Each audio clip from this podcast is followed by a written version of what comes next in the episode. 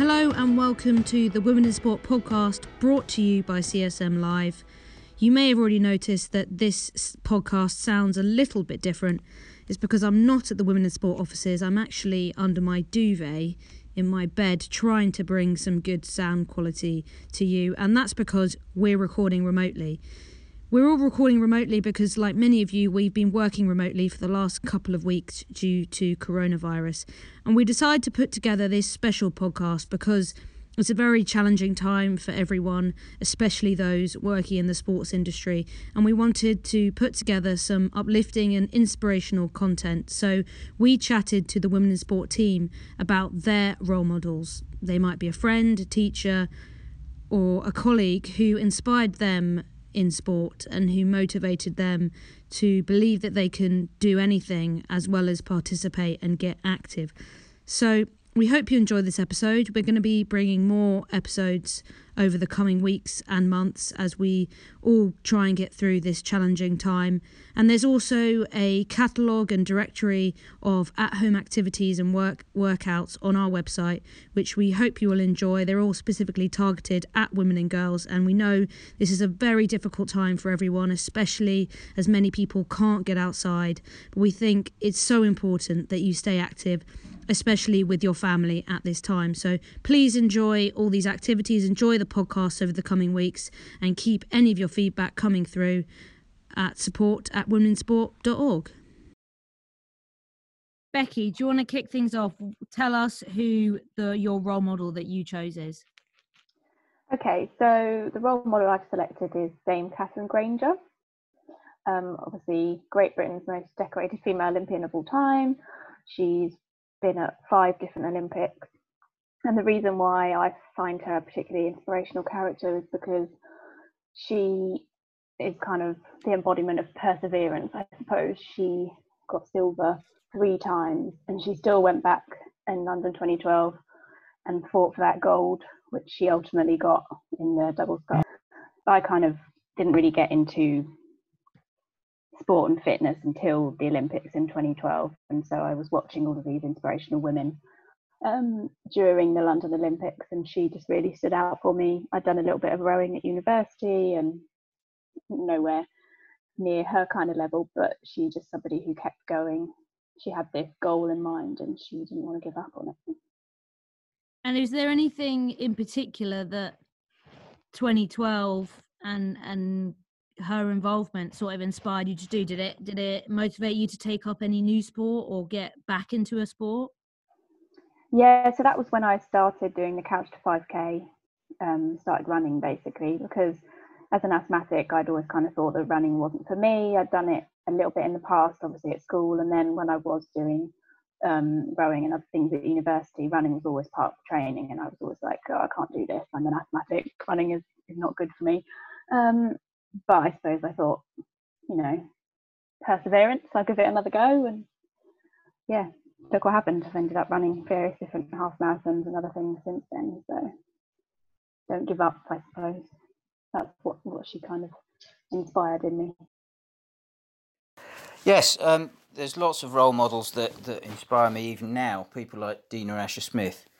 But I wanted someone from my childhood, and um, back then in the 80s, Kathy Cook, the British sprinter, um, stood out as, as easily the best British athlete of her generation, and um, and probably even to this to, to this day, really, because she set records at 100 metres 200 metres and 400 metres that have, have only been beaten in the last few years. Um, back then, there wasn't the, the, the funding that we have today. There was no Sky sponsorship. We didn't have um, lottery funding. So it was genuinely an amateur sport, and you regularly would hear athletes talking about the difficulties of holding down a job at the same time as training in their spare time.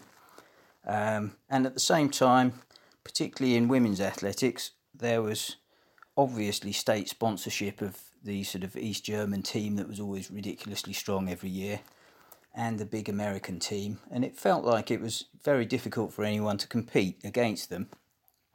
And yet we had a British sprinter who was was winning Olympic medals and, and beating them in turn, not not necessarily all at the same time, but, but was genuinely competitive. And that was just quite inspiring to show that you, you could be a normal person and manage to compete against them. So that's why that's why I, it was a, a role model for me back then. And is there any anything about her specifically that really kind of inspired you to take up any activity? Um, yes, I, I was. I wasn't very big at that age. I certainly wasn't confident or talented um, in, in terms of you know being able to kick a football in a straight line, that sort of thing. But I was quite quick. Um, so I did a bit of athletics, and, and athletics was on television all the time. Um, and it was just inspiring that someone could be I don't like the phrase, but I can't think of another way of wording it. A normal person competing against very muscular athletes at a time when drugs was quite quite prevalent, um, and showing that you could still compete. And then there was a sort of human angle as well, in that she was clearly the um, the the go to person for the TV for interviews, the, the the main star of British athletics at the time, and just came across as a really down to earth and inspirational person. So it just showed that you, you could be a normal person and still achieve success. I kind of struggled with this a little bit um, because when I think of a role model, I think of someone who like has actually made me change the way I do something. Um, and when I was growing up, I think I had quite a sheltered like upbringing from sports on TV. I had two older brothers, so all the sport I saw was basically football, um, and that wasn't didn't seem very relevant to me. Um, so my two role, role models are very personal. Um, my first role model is my oldest brother Chris. Um, he went to uni and started playing lacrosse, and he had such a great time of it. He did really well. He eventually made the Wales national team, um, and I kind of wanted to emulate that when I went to university. So he really encouraged me and influenced me to kind of take that step to starting playing lacrosse. Um, and then when I started playing lacrosse, I really got into running. I kind of went through this journey where I started going from 10Ks to half marathons to ultra marathons eventually with all the support of my family around me. And when I started running ultra marathons, I met this woman called Raven who supported me throughout throughout my first ultra marathon, which is quite a scary experience because you have to not only run really far, but you have to orientate yourself. You have to follow a map in the countryside, and it's a lot of skills that I had definitely not developed at that point. Um, and Raven was this like completely kick-ass woman who ran ultra marathons every other weekend. She was a prison officer, so she was like tough as anything, and she just really like inspired me to you know keep running, keep enjoying exercising, not be put off by other people telling me that I couldn't have a job and run so much. Um, and she's kind of like stayed with me throughout my like my running journey into becoming what I what I have now. Awesome. Ian, Becky, anything you want to ask Beth about that pick? Yeah. Um, I think I was just going to say, I think it's really, really interesting and really lovely that there are people that are close to you that are these inspirational role models. Do you think they realise that they're a role model to you? Is it something that they consciously do? Or is it just kind of a natural part of their behaviour? I think it might be a natural part of their behaviour, but I do think people are more willing to, but might implicitly become a role model when they themselves have experienced having a role model. Um, I know that, like with Chris, he had people who influenced him to play lacrosse when he went to uni. Um, with Raven, she had something similar. So the fact that they benefited from having a role model, then they kind of like knew that passing on that their experience would also be beneficial. Um, I don't think they're aware that they influence me in this way. Um, but yeah. I also think um, having a role model, it's really it's really relevant to like the stage of life you're at and like the timing of when those role model appears is really important. Like at the moment, I I think like people like Dina Asher Smith absolutely incredible, but because I'm kind of like I'm just it hasn't she isn't inspiring to me at the right stage. Like at the moment in time, I don't think, oh, I'm I could take up athletics and be a a sports star or like you know do a first class university degree to go hand in hand with that. But for girls like teenage girls right now, like she's the perfect role model for them because she can directly influence them to start a sport. Like with Sophie Power, for example, like as an ultra marathon runner, like she is someone who I think is absolutely incredible. But then with the whole fact that she you know she was breastfeeding while she had just you know during during her um ultra marathon, I think was 106 miles, and perhaps in a few years' time when I'm like contemplating having children, I could always think, well, Sophie Powers could run a 106 mile ultra marathon whilst breastfeeding, then why can't I run a 5k whilst breastfeeding, sort of thing. Um, so I think like at those different stages of life, then these all these people who are really inspiring just become just take up that place of a role model. The role model that I can think about in sport for me is an Australian woman, which probably isn't surprising given that I am indeed Australian myself. Uh, she was an Aboriginal tennis player called Yvonne Goolagong Cawley. And what's remarkable about Yvonne Goolagong, as she was known at the time, I think, uh, was that she was um, she was Aboriginal and she was a woman and she was an outstanding tennis player. And being an Aboriginal person in growing up in rural um, or in country town, New South Wales, or country towns in, in Australia, was a was a difficult time. Aboriginal people were not given, um, were not afforded the same luxuries as white people. They were they faced heavy discrimination. That relatively only recently been given the right to vote. It wasn't a it wasn't a great time. I wouldn't have said for um, to, to to be a woman, an Aboriginal woman, and no less to be an Aboriginal woman who wanted to play sport. Having said that, um, Australia had had some amazing tennis players and some amazing women's women's tennis players. So at least that paved the way for Australians to believe that that women um, could indeed be good at tennis. Um, Yvonne Goolagong was amazing. She um, she won 14 Grand Slams. She was the first. She won Wimbledon after she became a mother, which I think hadn't happened for over 60 years, which in itself is is amazing. Like when I think about myself as a mother, the idea of training for and putting my mind to winning something as prestigious as Wimbledon, having had my children, is just beyond comprehension. Uh, she she also um, I, I think she's done a lot to support tennis and to support Aboriginal kids staying in school since she's um, since she's retired from tennis, and she's been a really amazing role model, I think, for for that community and for other people um, who just enjoy getting out and playing sport.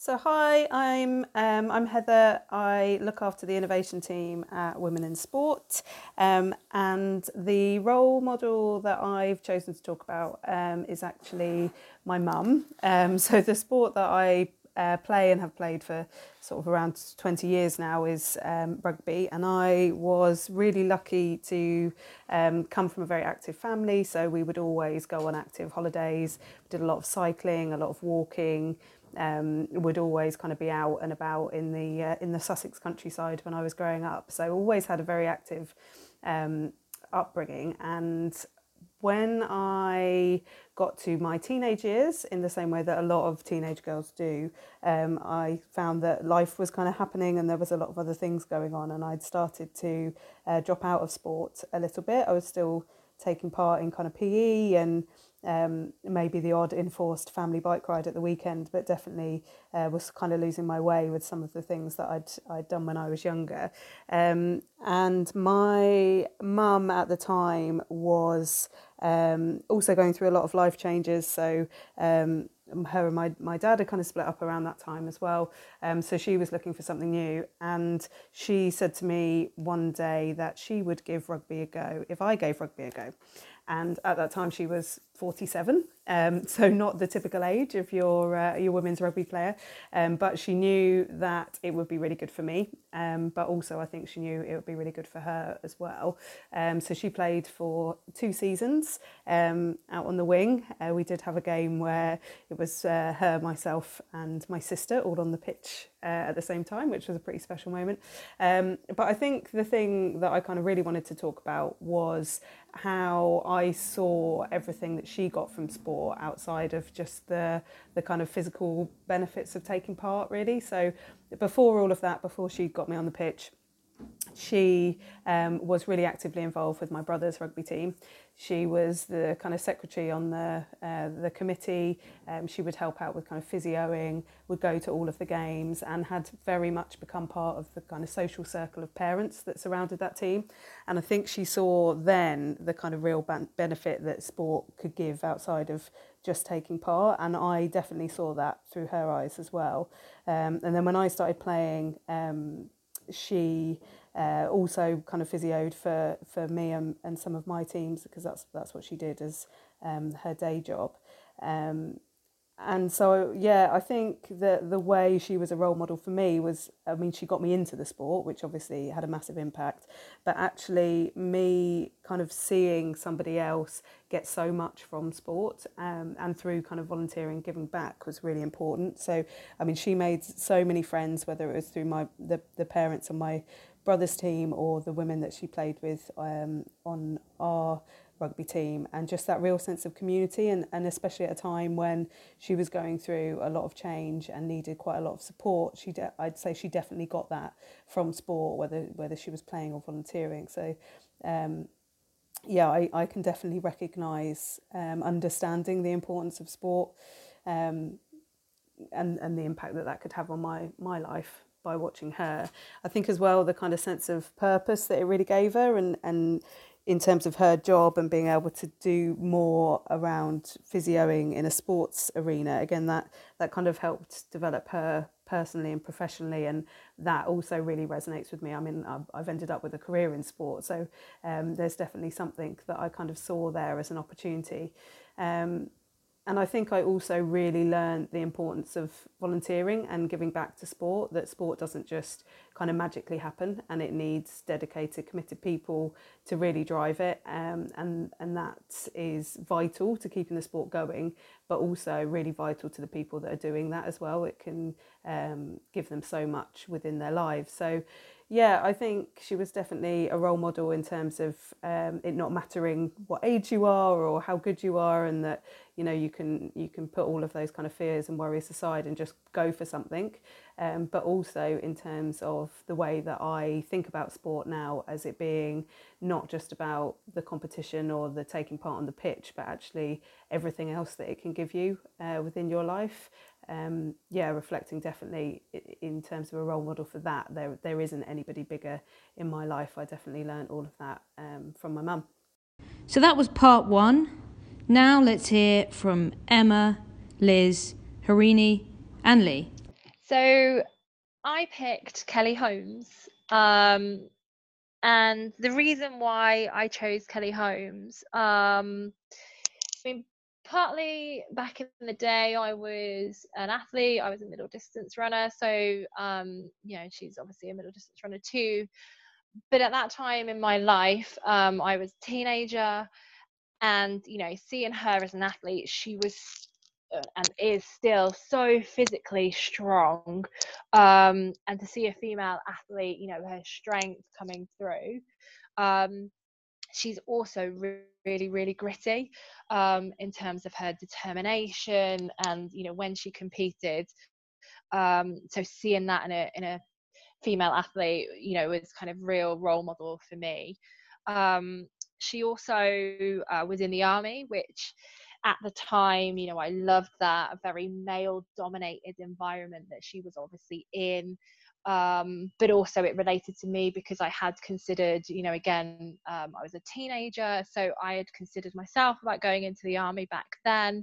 Um, so that really, really resonated with me. Um, but in terms of Kelly Holmes as well, you know, it, it, just didn't come easy to her to kind of win the medals. And, you know, we think about her now as as this double Olympic um, medal winner but actually it took a lot to get there so um, you know she won she won a silver and bronze medal in the 1995 world athletics championships.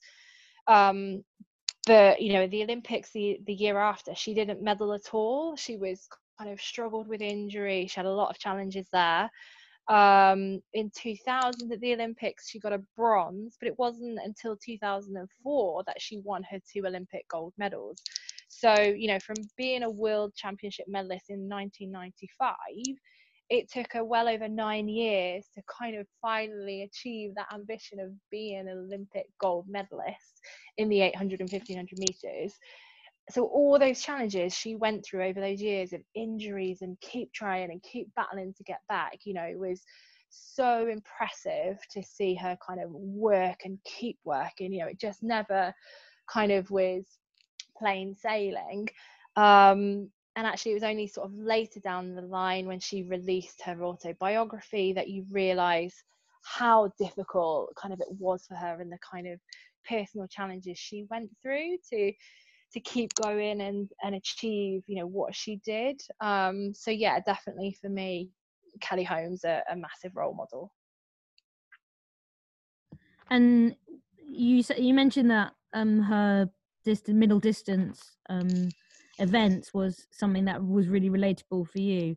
Did that inspire you to to work harder at your running or did that inspire your participation in any way?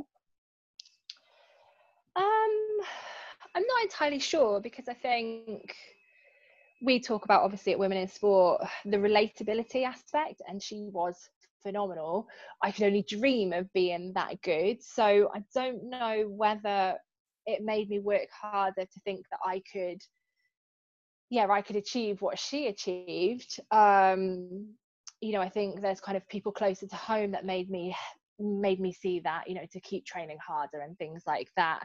But actually I suppose just in the grand scheme of thinking that British athletes could be up there and and be on this world stage and win medals um you know probably deep down it, it did kind of encourage me in in that way and do any of you guys have anything you want to ask Emma on her pick? Uh, I have a question just on that observation, Emma, about sort of seeing British athletes up there. I mean, I'm curious as an American if that's something that took a long time for people to see. If, you know, if you felt like British athletes weren't always at the top and if that changed at any point and you realized it changing. Hmm, good question.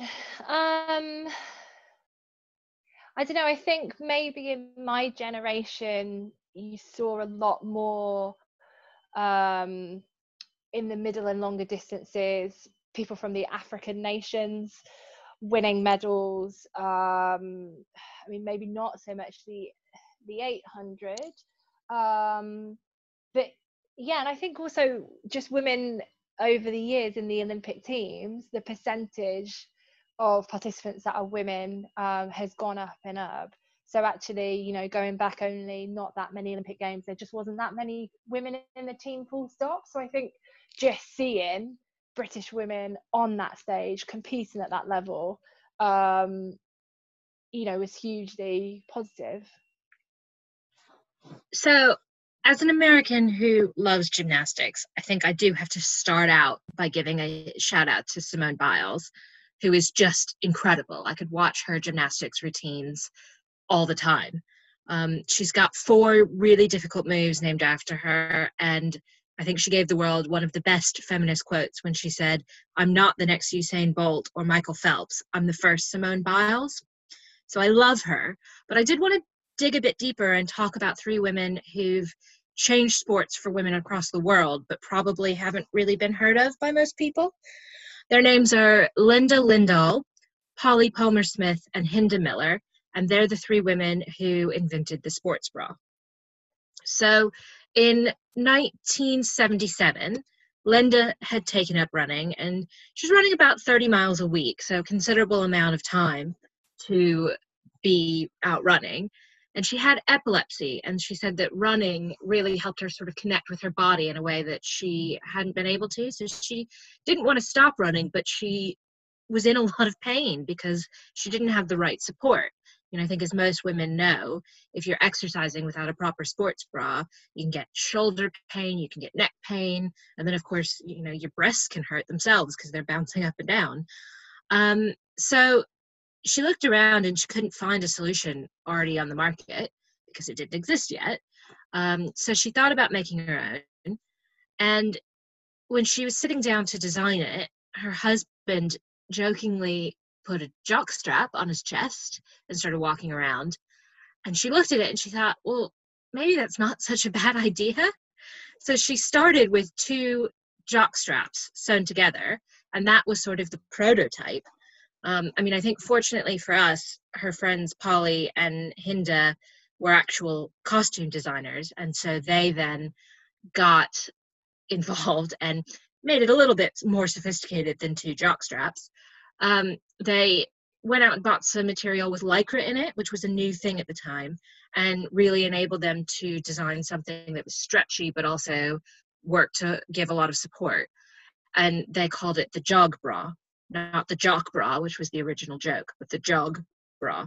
Um, they, when they went out to market it, though, they didn't want it to be considered lingerie, so they didn't go to the department stores. They went to sporting goods stores. So mostly these were small, independently owned shops owned by men. And it took some convincing because, of course, the men didn't really understand why women would need a bra for exercise.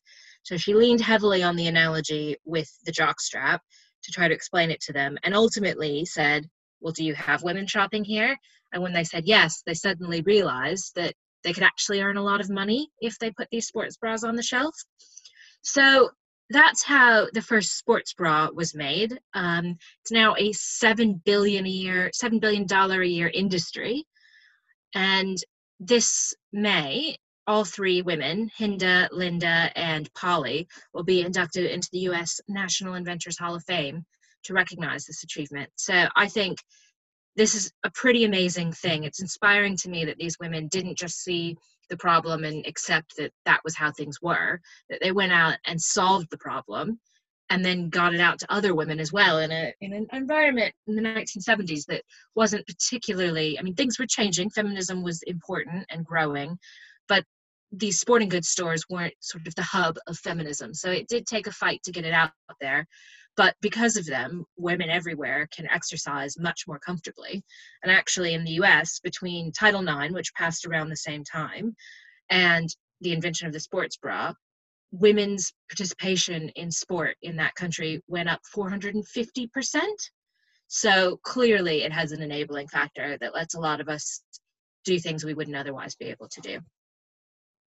That's amazing. I'd literally never heard of of those women without it seeming like a really obvious question, um, given we know how how history works. But why do you think they haven't had, you know, haven't become so famous and their names are, are, have been sort of forgotten? It's a good question. I mean, I think it's probably partly because other much larger companies jumped on the bandwagon pretty quickly once they realized it was a, good way to make money. And so that I mean they were eventually bought out by one of the big companies. I can't remember which one. So I think that's partly it. And then there's also of course an element of sexism, you know, it's why you know, if there's a reason we see women taken out of a lot of history and now we see all these great books about forgotten women in history forgotten women leaders you know, we're starting to reclaim our own history as women but they've been whitewashed from a lot of history and sort of ignored. And this might be a case of that as well. Any of you guys have any questions for Liz? Liz, that is so fascinating.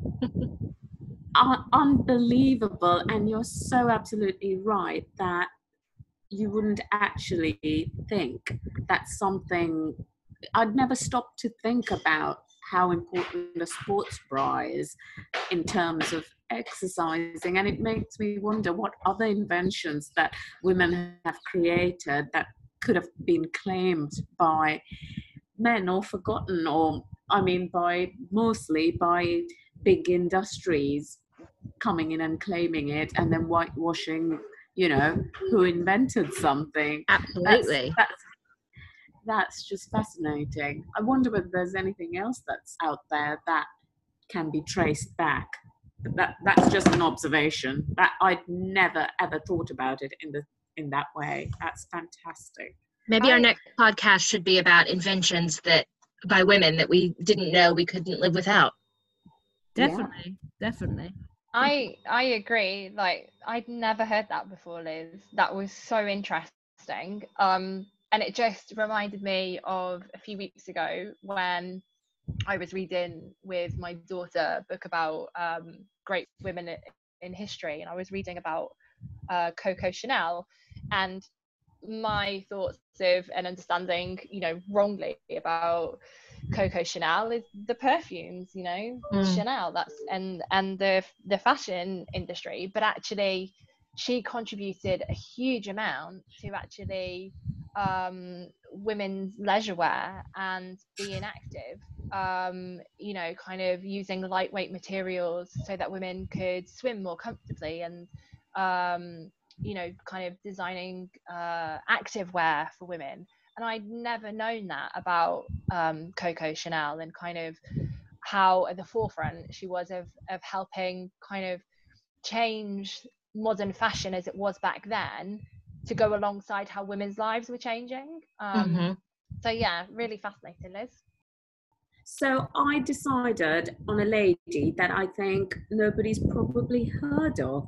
Um, she's a Sri Lankan named Susanthika Jayasinghe who won a bronze originally at um, the Olympics in 2000 and was subsequently awarded a silver medal.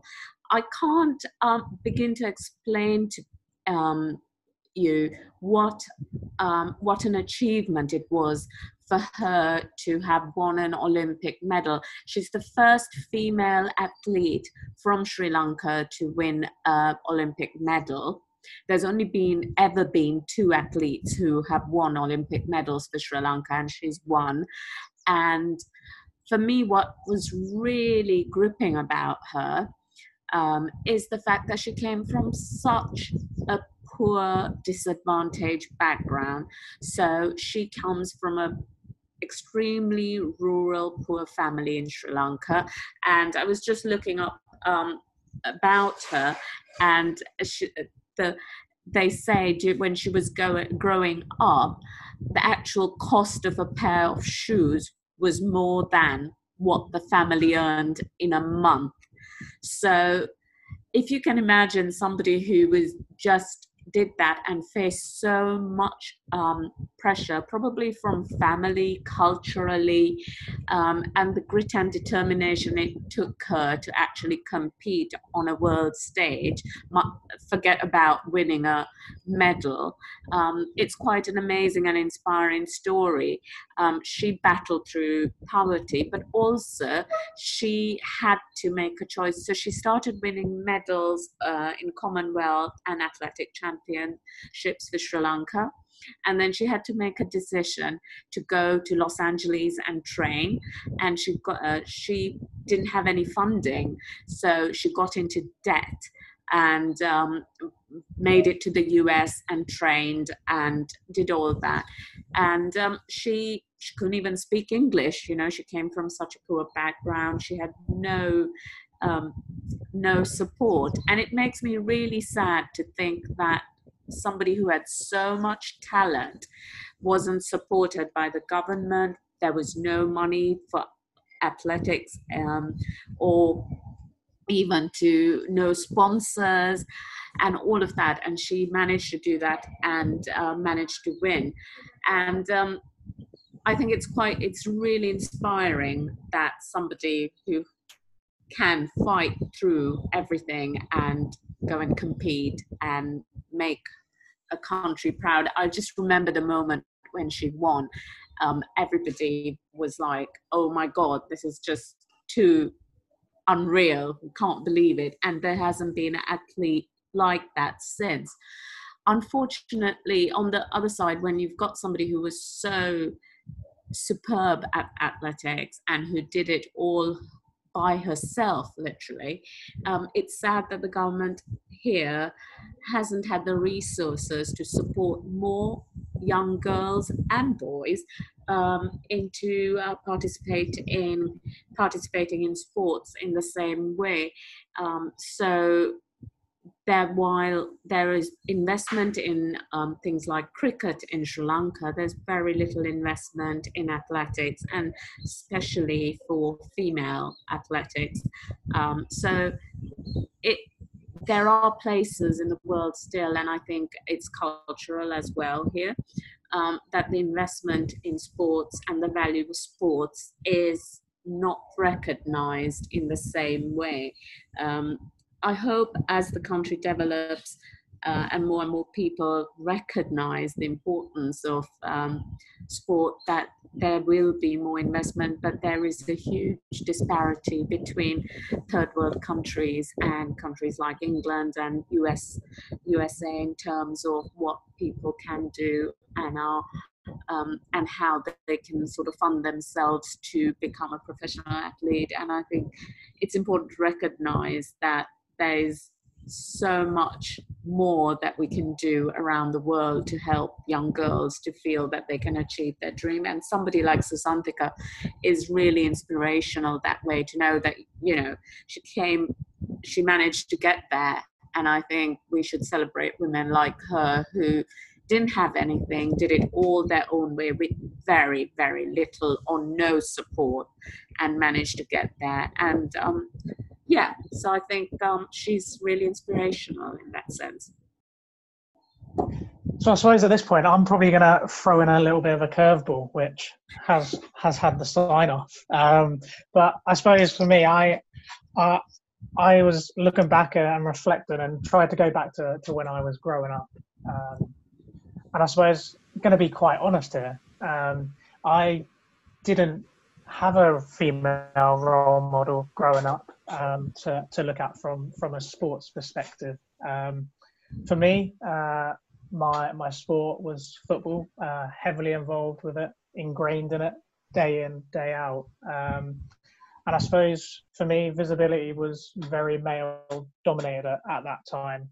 Um, watching it on TV, um, watching it locally, um, it it was male. There there wasn't really much um, female football around for for me to to view and observe. Um, and then there wasn't also those, I suppose, personal or relatable um, stories f- for me. But I mean, I don't I don't know if that was subconsciously me focusing on on male sports, whether I was um, too ingrained um, in in male sports, or whether that was actually um, the sort of lack of support or exposure as I was growing up to females that that were involved in in football. Um, I suppose sort of at school um, had plenty of friends um, who would participate in the likes of sort of netball and hockey, um, and then there there were a couple that that were were footballers.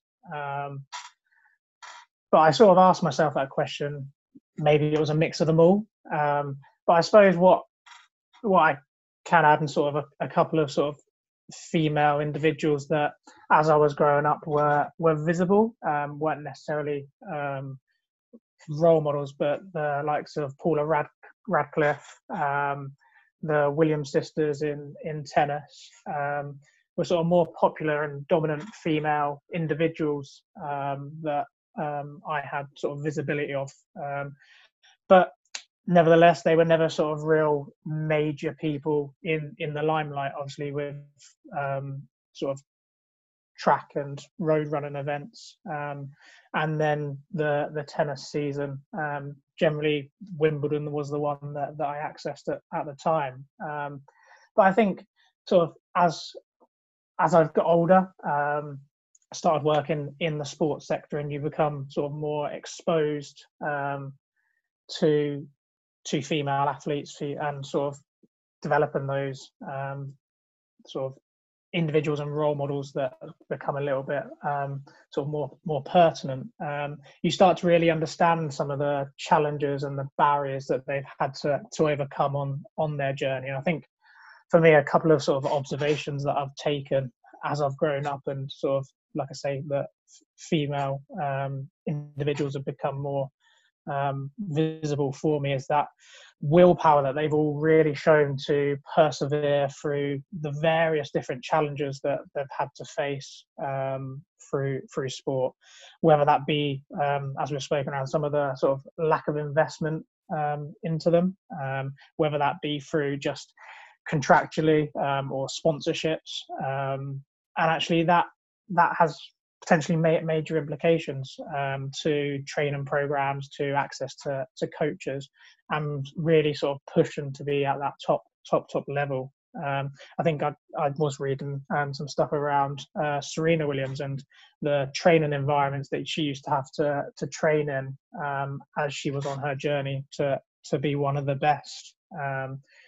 Training in local communities, really, really dangerous communities for, for her to be in on on those hard courts. Um, so it just shows that perseverance and that I suppose there's a lot of barriers that she's had to break there to to really get to, to the forefront of, of where she wants to be. And then I suppose from from my previous job, one that was a little bit more um, pertinent when I was looking at sort of that dual career element um, of of athletes was um, was actually a footballer, um, and it's Claire Rafferty, how she was sort of managing um, a dual career in football um, and working um, a day to day job. And I think that's something that sort of sometimes is, is overlooked for, for a lot of females and how they're having to do a dual career just to get through in, in day-to-day life because there isn't that investment for them um, it's slowly as, as we say coming to, to the forefront but um, financially they, they need to support themselves um,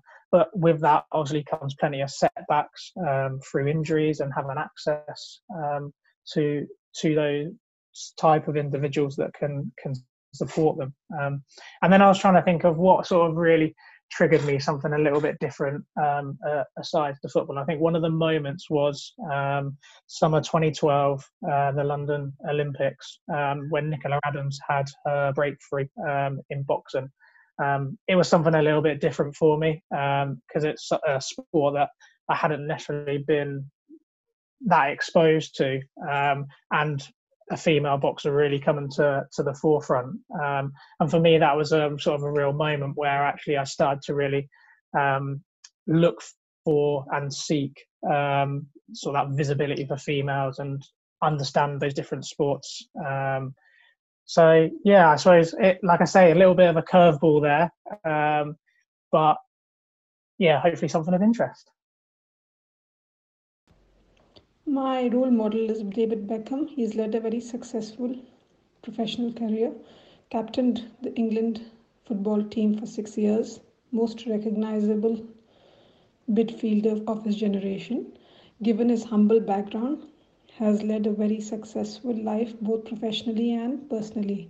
His philanthropic work includes support to the UNICEF and the other support he's extended to many charities. Okay, so my first role model is Paula Radcliffe, who, in my opinion, is one of the greatest athletes. Athletes.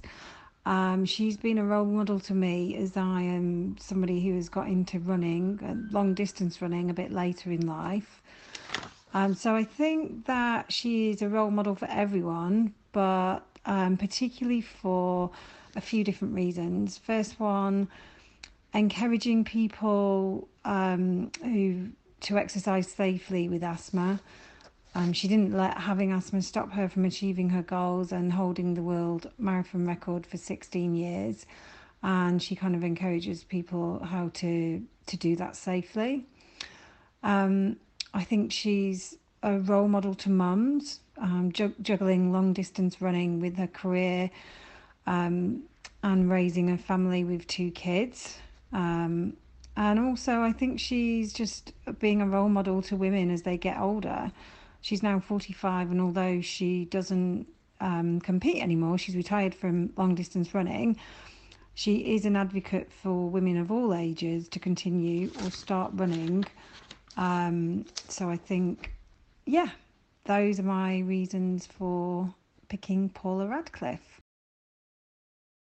I really think that Nicola Adams is a great role model for women and girls. Um, she succeeded in a probably the most male dominated and masculine sport, boxing, that you could, um, which can't have been easy. But look how far she's gone um, and how well she's done in her career. Um, she's so she's a because she's brilliant at the sport, and B because she is inspiring and a role model to um, you know gay bisexual women and she's a really strong role model for black girls and women's to to really kind of push themselves as well so that is why i'm um, Nicola Adams is a role model to me. Those were some individual sound bites from Claire and Divya. Now we're going to hear from our final group Wendy, Steph, and Kate. Right, so I my role model is somebody that's inspired me personally to be active. And actually, I, am taking you back to when I was a 14 year old teenager. Um, and I'm going to show my age now because it was in 1988, the Seoul Olympic Games. And actually, it's a potentially a, a controversial role model because it's Flojo. Um, and uh, as a 14 year old teenager, I wasn't really fully aware of the controversy that happened afterwards because all I remember is the being mesmerized by how her body moved, how fast it was, how smooth it was, how much strength she had. Um, and she just never looked back. She literally just powered through and ran like the wind. Um, you could literally, obviously, at all Olympic Games, any big kind of events like that, you could feel the the atmosphere. And I, I almost, I, can, I swear, I can almost remember the the uh, the feeling of the hairs on the back of your neck going up when she she crossed the line, and the just the experience of that, and it kind of really holds true uh, uh, uh for me. Still, so many years on, remembering that moment, and of course, she was flamboyant. So uh, she had the hair, which was curly like mine, that literally flew horizontally behind her. She ran like the wind. She had the one legged tracksuit, which um, was stylish, and uh, obviously she had the nails as well. And that was all part of the experience and all part of what I was mesmerized about. But actually, it was just the power of her body that I still remember being really impressed by. And I think that's what's sort of carried me carried me on. It's more about what your body can do as a woman and how you can almost train your body to be powerful like that if you have the motivation to do it and the inspiration to do it.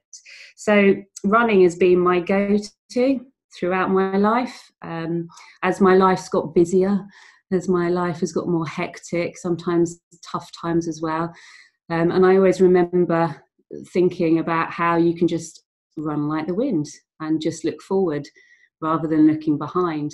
And so um, I still put my trainers on regularly. I've inspired my kids to run as well at Park Run because, of course, running um, is such a powerful way to encourage everyone to come together to do it. You're not limited by age or ability. Um, and that's the bit that has just continued my, I suppose, love of being active. So a few few kind of half marathons and a marathon behind my uh, behind me now. Um, uh, Flojo, I think, is the, the the role model that's kept me going.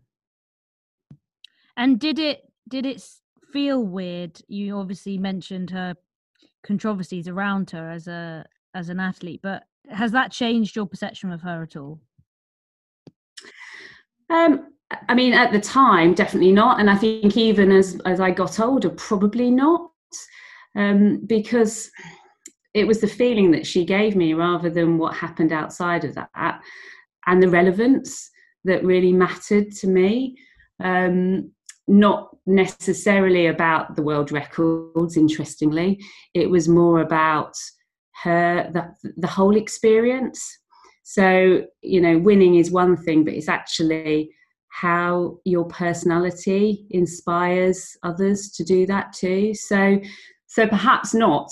Um, uh, and obviously, as world records continue to be kind of achieved, there is you know a debate about whether or not you know that has made it unachievable for other sprinters. But I wonder actually if that is just about her or whether or not that, interestingly, is about the visibility of of um, men versus women hundred meter sprinters, and actually are more people interested in the men hundred meters rather than the women hundred meters. Well, okay, I'll start by saying that it was my dad who got us into playing badminton in the back garden by working out that a court would just fit if he put it at an angle and marking it marking it out precisely with string and painting paint onto the grass and getting a net and making me and my brother basically addicted to it by the time we were in our mid-teens. And it was a hugely bonding thing yeah, my middle brother just literally played for hours every night in the summer and got really good i have to say by the time we about in our, i was about 12 i was pretty bloody good um, he also got us into table tennis, which he was really good at. And what was interesting about my dad was he would be um, 95 now, and he had really, really bad childhood asthma, which completely impeded his ability to run as a child. It was before any of the, the current drugs were available. So if he got an asthma attack, he literally just had to stop moving and go to bed for three weeks. Uh, but he was really coordinated. So he chose sports that he could do without really, you know, being able to control his breathing. And he lost his asthma when he was, um, so that was why I played table tennis. And then when he was about 20, his asthma just disappeared. And then he really got into tennis and badminton and stuff. So he was the inspiration in terms of getting us into racket sports um, and sport generally. But he wasn't uh, um, he wasn't highly competitive. He wasn't remotely aggressive. Um, and so he was the sort of inspiration for that coordination, that that amazing high you get when you do the most brilliant shot and it goes literally precisely on the corner of the court. But in terms of, I, I when I reflected on um, being, this is quite sort of typical really, being a, a young uh, person in the, you know, I was born 1968, so probably in the 80s, as a netballer, lacrosse player, badminton player, there were no famous women role models. The only thing that you where you saw apart from athletics, where you saw women really obviously in England, was Wimbledon.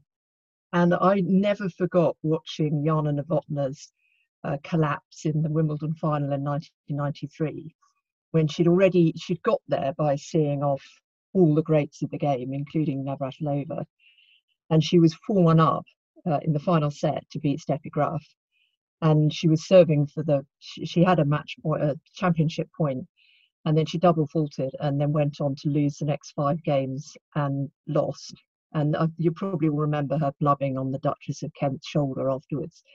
And I think she was my hero because she, I was really inconsistent in tennis. I was really good at these other things like badminton. I was really inconsistent. But what I was good at was serving and volleying, which, which was what she was good at. And I can imagine actually almost if I got into tennis, I could have, you know, you could imagine I could have related to being in that situation and then totally fluffing it because I never understood how anyone served out to win Wimbledon. I always used to look, say, how do you chuck that ball in the air and initiate a shot when you want it that much? So the fact she came back five years later and actually won, I think is really inspiring. And again, she had to be Venus Williams, Martina Hingis, and people in 98 um, weirdly, I just Googled her quickly now, and, and, I do remember her dying actually three years ago, which was really tragic. But she was also born in the same year I was born. And so all these sort of connections came through. And I thought she's a really interesting woman, actually. And how have both those experiences stuck with you now, and, and have they influenced your relationship with sport at all? I think I think knowing that you can spectacularly fail but then pull yourself back together and go on and just keep working that hard and grafting that hard and ultimately achieve what you wanted is just so inspiring to any of us in our kind of lives. In terms because obviously I didn't go into sport professionally. Um, I think it's more affected that sort of thing more affects everyday life and things that happen in your working life or your home life, knowing that you can you can you can fail and you learn more from failure actually than from success and that you can have that inner strength to go on. I think with Dad, I was just like, this is somebody who was written off for, you know, he, he, they really thought he was going to die all the way through his childhood. So there are more photos of him as a baby and a child than any of his siblings. And he was terribly, terribly ill, but ultimately he beat asthma. And he ended up living to the age of nearly 92 and played tennis till he was 85 and badminton till he was about the same age and there's something really inspiring about somebody drawing joy from sport just in that community context all the time all the way through their life. There's just something great about that especially when you really impede it as a kid. Yeah, so I, similar to Steph, actually, I think it's interesting that in my era, so I was born in the 60s, um, and you didn't hear so much about women sports uh, people in those in those days. It was it was quite rare, and it was almost a bit unusual. And I've picked a couple of people, but the first person I've picked is, and I'll explain why, is, Laura Davies, who was a golfer of the time really successful female golfer in the in the 80s and 90s. Um, she's actually in the same sort of school year as me, so same age as me. Um, and she uh, lives in Surrey, so that makes us a bit similar as well. But I think it's a name that stuck with me. Um, and I think one of the reasons was my dad played golf, and I used to go to the golf club. Um, and in fact, women weren't allowed to join the golf clubs in no, those times. No. So yeah, it was completely um, wasn't a women's sport at all. So that's why hearing that name and associating it with success in golf, and she did actually cut through, interestingly, during that time, um, was really unusual. And you know, at a time, as I say, where women couldn't play golf, I don't think some bars wouldn't allow women into the bars. So, you know, it, it, she really was a bit of a trailblazer for that reason. Um, and I think when I was growing up, it did sort of make me think a bit more about the fact that I didn't have to be limited by what people thought I could play. Um, and it did open my eyes a little bit to the fact that actually some of these other sports out there could be played by women. It wasn't just an exclusively uh, uh, man's game. Um, I think the other reason that I'm quite interested now, because I had a little look to see what she was doing now, and I, I was really excited to see that she's still playing her 50s. So she's still playing some of these tours, not winning, not doing all the amazing things she did um, in her day, but she's still playing in those tournaments, still enjoying the golf. And she doesn't bother that she's now in her 50s and, uh, and, and probably being compared to much younger and uh, much better players now. She's still there. And that for me is real resilience. And it makes me think that you know you don't have to stop these things. You can have it as a whole lifelong joy that you take with you um, through that time. And and that really inspired me as well. Um, so yeah so that that was really um, somebody that as i say was a name that came up and was associated with a sport that i would i'd never associated with women playing before. Um, and i think probably somebody else just from a more personal level um, because netball's my game, the time I was still playing county netball, um, it was when the England team was starting to become more prominent, and Tracey Neville was the goal attack then. Um, and in fact, she used to play in a county team, so I had the opportunity to sort of see her around and, and play against her when Sussex played against her county team. So it's really nice now to see that she's gone on and she's taken that love of the game and being able to become a coach at the time when the England team has been most successful. Uh, and I always remember at the time as well, there was a whole sort of comparison that was once done uh, between her brothers who were playing for Manchester and uh, uh, for her, and how much money they were earning versus how much money she had to pay out in order to be in the um, in the England squad. So I can remember, you know, it doesn't seem that long ago that there was so much inequality there. Um, and and now we're in uh, a time when we're seeing netball played out in big arenas, absolutely packed out, televised. You know, it's a completely different place to be, and and I'm really sort of pleased to see that it's got to that place. That was our special role models episode of the Women in Sport podcast. We hope you enjoyed it. As always, please keep your comments and questions coming in on social media and through our support inbox, support at womeninsport.org. Please visit the research and advice service on our website and check out all our free resources and our new at home activities page on the news page of our website. Thank you to our sponsors, CSM Live, and we'll see you all again soon.